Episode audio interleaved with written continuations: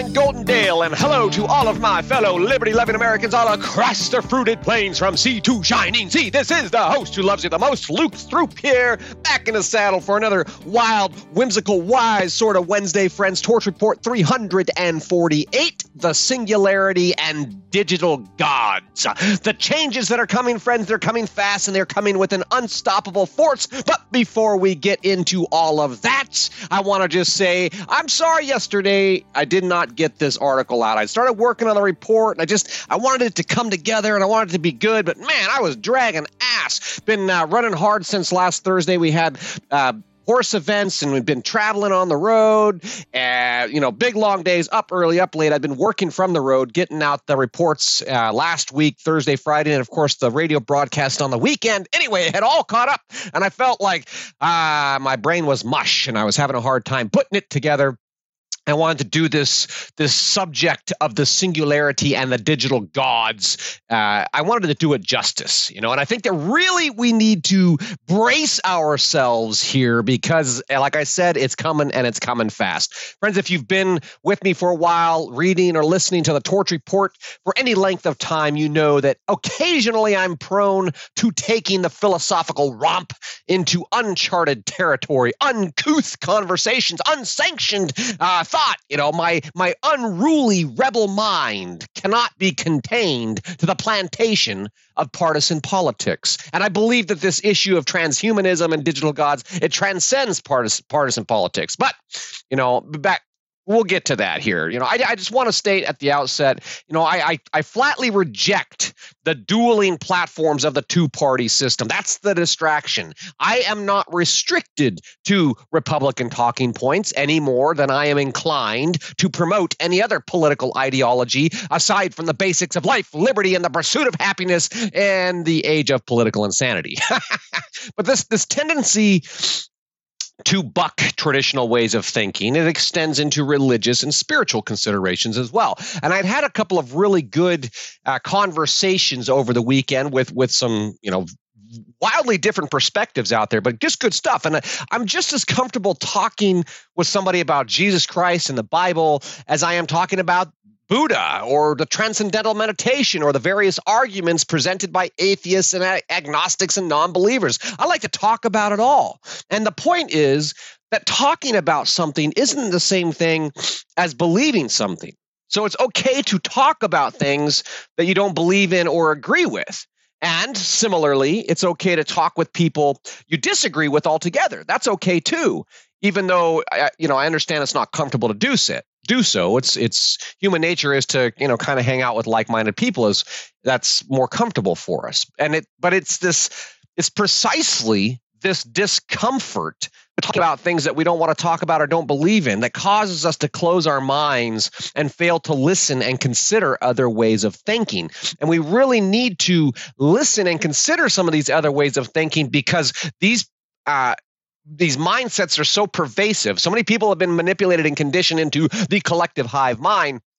We have to be able to understand where they're at. Even if it's complete insanity, we have to be able to listen and consider. That way, we can form not just our own well informed perspective, but also a, a, a constructive and logical counter argument. Anyway, friends, it's all human nature, and it's something that we got to deal with throughout our whole lives. That said, at this stage in history, given the rampant propaganda and the mental manipulation that keeps prodding people into the uh, different political holding pens, I think it's vitally important that we resist the urge to shut down conversations before they even start. And of course, I can hear my friends giving me guff about this. Come on, Luke, you damn pacifist! Rah rah rah! you know, friends, nothing could be further from the truth. Uh, but there, there are two examples out in the news this week that I think uh, speak to what I'm getting at here as we as we dive in a little bit. The the first one comes from the House Judiciary Committee's uh, hearing. They're having a hearing on the victims of violent crime in Manhattan. And the Democrats at this hearing were arguing that New York City is one of the safest places in America. Uh, and they were arguing that New York City is the safest place in America in front of multiple victims of violent crimes, prompting one mother of a murder victim, her son was murdered. She stood up and shouted out, do not insult my intelligence. That's why I walked away from the plantation of the Democrat Party. Aha. And you know, you see, reality hurts. You know, this grieving mother, she's probably a liberal, been a liberal her whole life. She's a liberal through and through. She votes for liberal platforms and Democrat candidates and all that kind of stuff. But she can only stand so much. Do not insult my intelligence. That's a very powerful statement. It's a reminder that everyone has a right to think for themselves. We should all be thinking for ourselves. It's not just toeing the party line or toeing uh, the religious line, depending on your or your personal affiliations. There, you know, at this point, uh, regarding the Democrat plantation here, there have been millions of voters and multiple politicians who have switched parties. They've switched from being Democrats to being Republicans or Libertarians or whatever to step off the Democrat Party's plantation because they're getting tired of being told to believe things that don't reconcile with reality. That's the first example. The second example I want to talk about was an article that stood out to me about Congresswoman Nancy Mace. She's a Republican from South Carolina she's been out in the news uh, getting flack for taking a very logical stance on abortion. And she's pointed out how the GOP's hardline stance on abortion has become so sacrosanct that it's out of touch with public sentiment, particularly among political independents. And she was citing, you know, the abortion, talking about abortion as the reason Republicans underperformed in the midterms. There, you know, the big red wave didn't happen, but it was because they were hanging their hats on this hardline abortion stance. And I think that uh, Mace, she offers a very sobering analysis of the party platform. Says Nancy Mace, Republican from South Carolina, quote, some of the pro life stances we've taken, especially when it comes to rape, incest, and incest and protecting the life of the mother is so extreme, independent voters cannot support us. Period. End quote. Okay, the beliefs are so extreme, independent voters cannot support that platform. Okay. And of course, no doubt, some Christian conservative voters are going to want to burn her at the stake for speaking this blasphemy, but it's true just the same, is it not?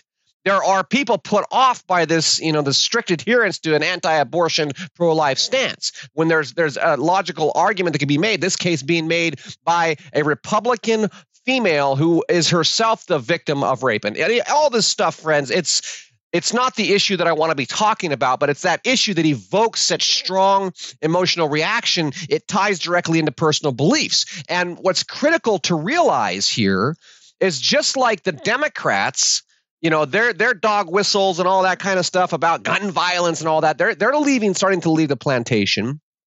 And the same way we need a lot more republicans who are willing to leave their plantation of party platform. And i know you know i know it may not be popular to say it but it needs to be said. You know it's the blind faith and adherence to the party platforms that shuts down conversation before they ever start. And that in turn is fueling the bitter vitriol that is tearing our country apart. But friends, you know, uh, you know, of course none of this is by accident and it's not going to change anytime soon, but we have bigger fish to fry. So here's the thing, shouldn't we all be independent voters? Right? In theory, you know, I'm not a Republican, I'm not a Democrat. I like to say I'm not, you know, I'm a fiscally conservative, socially conscious, politically independent thinker with a libertarian bent. You know, that means that I'm an opinionated person and I want to take it issue by issue. But here and now, we have bigger issues than bickering over party platform. Uh, bigger issues than bicker.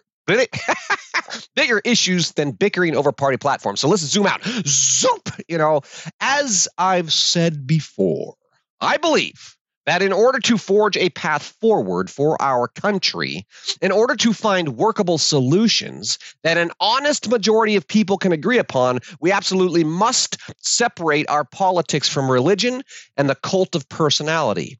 I do not believe that having a 51% majority is really any kind of victory. That's not that's not victory, okay? Having a 51% majority implies that almost half the nation vehemently disagrees with the policies that are being pushed by the political establishment. That's the outcome they want with the party platforms. You know, it's ultimately a lose lose proposition for we the people. And it really only serves to enrich the political class and kind of fund the endless political circus. So that's all distraction. And while all this distraction is happening, other things, more important things, like the commies are taking over the world, are happening right out in broad daylight.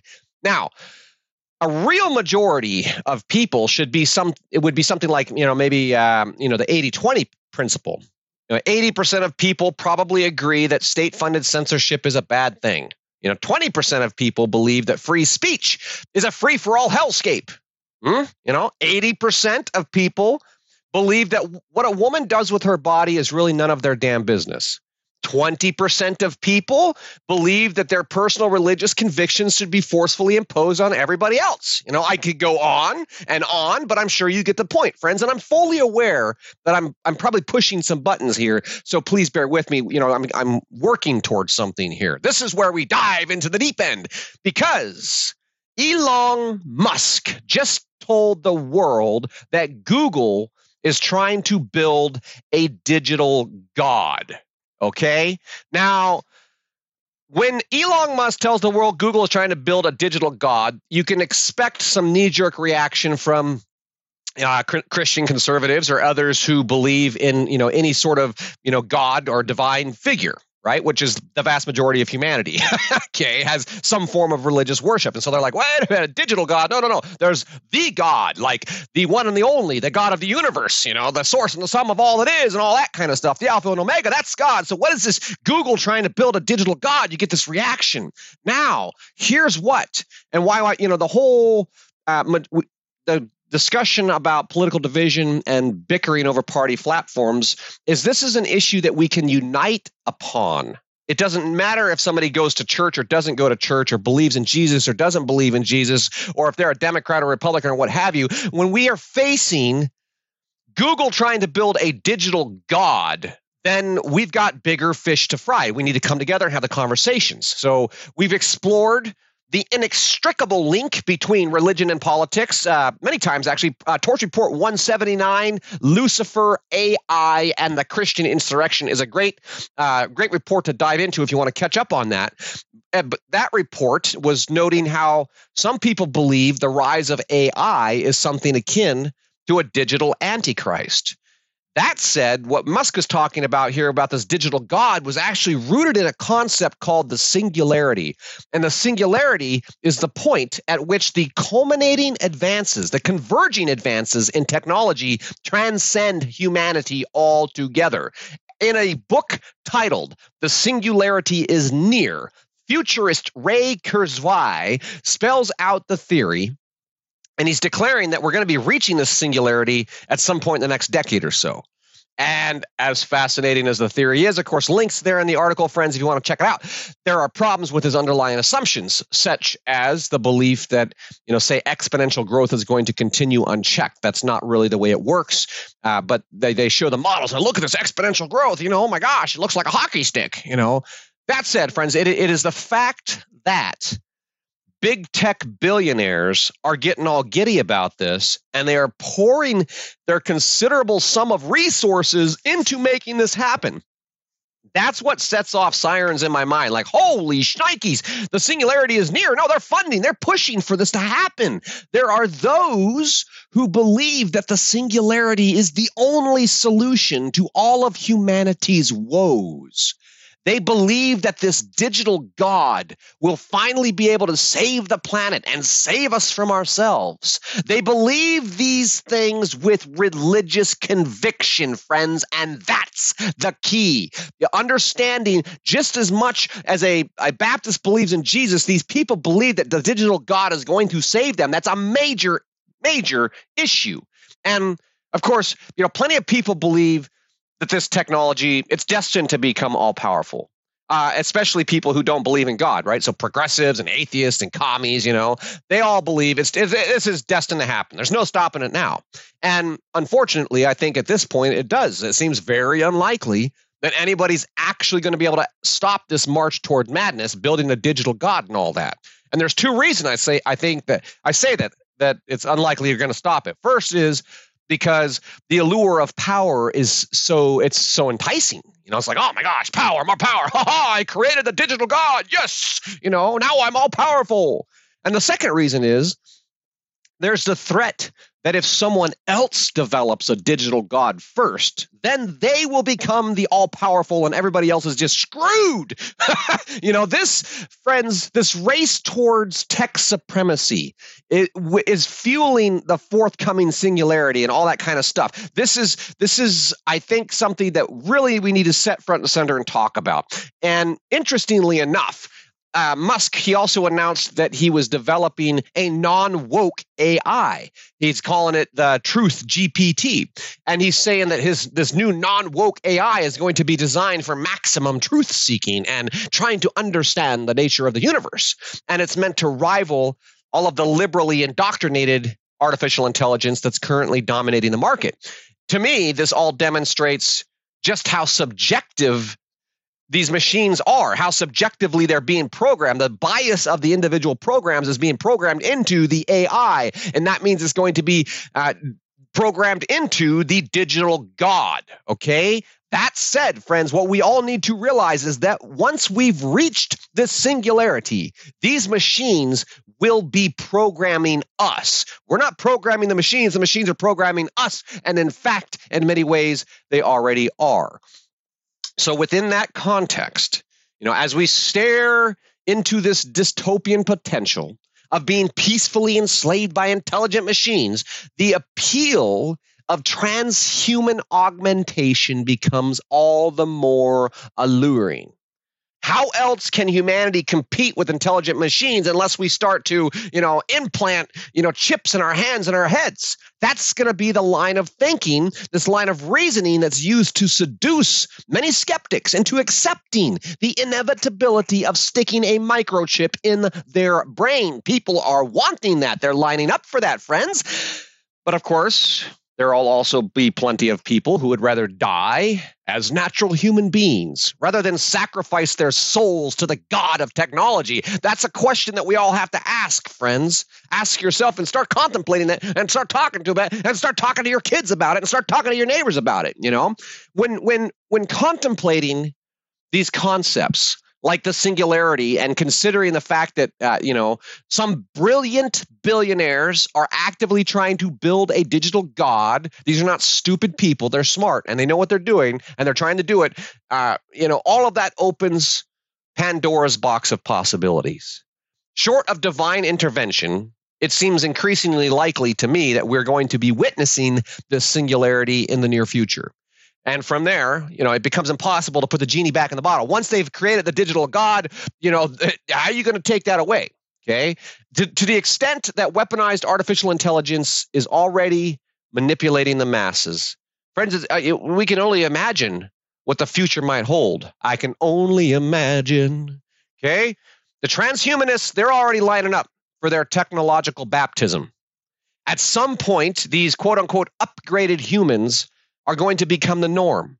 And once these upgraded transhumanist humans with microchips in their heads and all this crap are in the majority, friends, they will have all the power they need to rule the world and become like gods, or at least so they think. You know, what remains to be seen in my friend's mind is uh, what remains to be seen in my mind, friends, is how this all plays out. You know, ultimately, believe it or not, the technology is already out there. And ready or not, it's already transforming humanity. And some people believe that all of this is just a substitute for religion in a godless society gone awry. But the transhumanist global elites believe that this is a natural evolution into a post human era. Friends, what do you think? I'll tell you what I think. I think the changes are coming either way, and therefore, resist we must. And that is is the message of my heart for today. Friends, if you're enjoying this podcast, please take the time to find that little heart on the Substack app or the website. Click that heart and give me some love. Subscribe if you have not subscribed already. And of course, the greatest honor of all is if you share this podcast with someone. Share it with anyone. Share it with everyone you know. Get out there and embrace this wild, whimsical Wednesday. Stay wise, friends. Stay human. And now look forward to talking to you again soon.